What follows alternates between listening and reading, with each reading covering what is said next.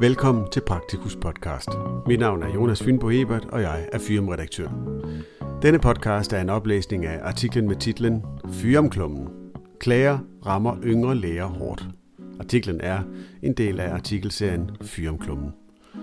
Den kan læses i Praktikus nummer 264, der udkommer i marts 2023. Artiklen er skrevet af Daniel Ståhl Nybo, hoveduddannelseslæge. Artiklens tekst starter her. Min veninde fik for nylig et brev i sin e-boks fra Styrelsen for Patientsikkerhed.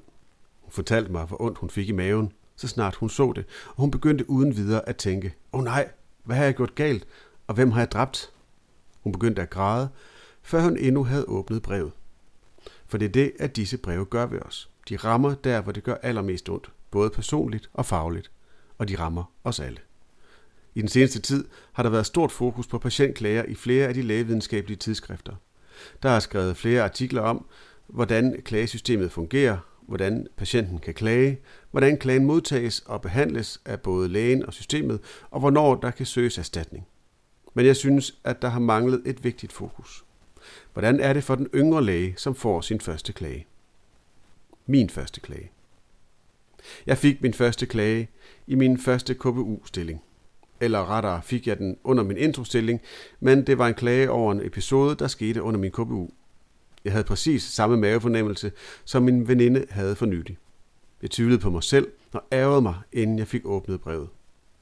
Da jeg åbnede brevet, kunne jeg læse mig frem til alverdens juridiske aspekter over klagen, som åbenbart er vigtigt at få at vide før den egentlige klage. Patientens udtalelse læses. Jeg kunne så læse, at min tidligere ledende afdelingslæge, nu cheflæge, et par uger før jeg fik brevet, havde vedlagt journalen fra min vagt. Jeg kan huske, at det eneste, jeg på det tidspunkt tænkte på, var, hvorfor har hun ikke sagt noget til mig? Jeg undrede mig i, hvad der føltes som flere minutter over, at ingen fra afdelingen havde kontaktet mig eller forberedt mig. Synes Simon, jeg fortjente det? Havde jeg lavet en fejl? Jeg fik samlet tankerne og læste videre i det 19 sider lange dokument, som beskrev forløbet af min disciplinærsag. Jeg kunne se, at patienten havde klaget over min journalføring og min væremåde. Jeg kunne også læse, at patienten ikke ønskede dialog. I første omgang kunne jeg ikke huske patienten. Som forvagt i en akutmodtagelse ser man jo rigtig mange patienter, og denne hændelse var sket for cirka 10 måneder siden. Endelig kom jeg frem til kopien af journalen, som min daværende leder havde vedhæftet til Styrelsen for Patientsikkerhed. Nu kunne jeg huske patienten.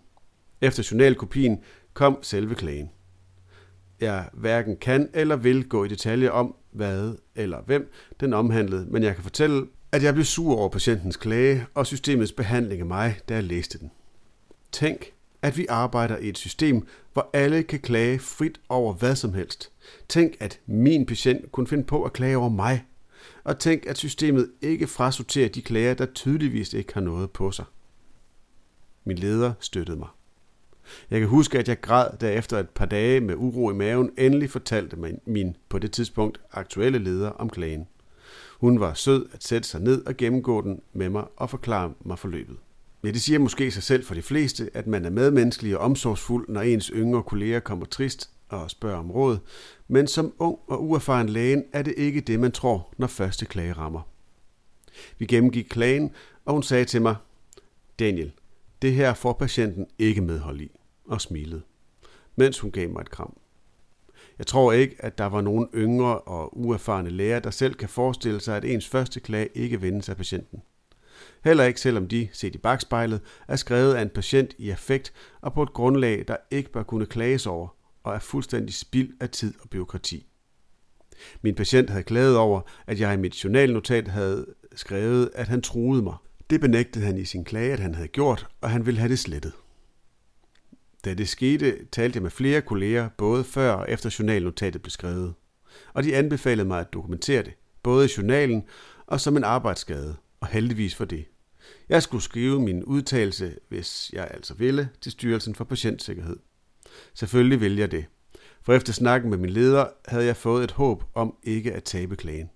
Jeg ringede til juristerne fra Yngre Læger, som dog i mit tilfælde ikke var til nogen stor hjælp. De rådgav mig til at lægge mig fladt ned og beklage, at patienten havde haft en dårlig oplevelse, men dog fastholde dokumentationen for min oplevelse af samtalen. Min leder greb heldigvis bolden og sagde, sikke noget vås. Du skriver et udkast til mig over forløbet uden at beklage, og så kommer jeg med kommentar i stedet. Efter forløbet. Da jeg havde indsendt min udtalelse til styrelsen, gik jeg rundt med en konstant frygt og ondt i maven. Jeg var ikke mig selv, når jeg snakkede med nye patienter. Jeg var defensiv i min måde at behandle dem på. Jeg var ked af det derhjemme og vridsede af mine venner, når vi talte om arbejde. Min arbejdsglæde var så langt væk, at jeg ikke kunne finde den. Jeg var irriteret over, at der ikke findes et klagesystem, som er bedre for lægerne. Sagsbehandlingen skal gå hurtigere. Der bør være filterfunktion, som direkte afviser klager, der tydeligvis er skrevet i effekt og ikke har savligt hold i sig. Jeg mente dengang, og det gør jeg stadig, at patienten bør have en lille økonomisk udgift ved at klage. Efter syv lange måneder kom der svar i min e-boks. Patienten havde ikke fået medhold. Nu sidder jeg her to år efter og har modtaget endnu en klage, som heller ikke har fået medhold i patientens favør. Men nu har jeg en del mere erfaring med patienter og klagesager.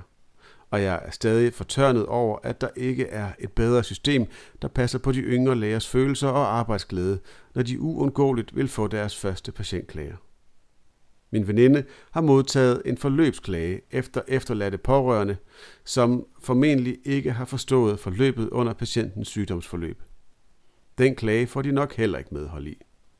Alligevel rammer min venindes første klage hende hårdt.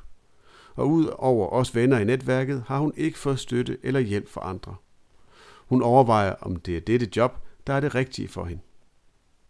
Snak åbent med dine kollegaer. Jeg vil ikke miste gode kolleger på baggrund af et system, der ikke passer godt nok på de yngre læger. Så, kære kolleger, pas nu godt på hinanden. Spørg ind til hinanden, og tilbyd en skulder og en lyttende øre, når din kollega får en klagesag. For det er kun et spørgsmål om tid, før du selv får en klage i e-boks. Og så vil du ønske, at der var nogen, der gjorde det samme for dig. Artiklens tekst slutter her. Artiklen kan som nævnt læses i Praktikus nummer 264, der udkommer i marts 2023.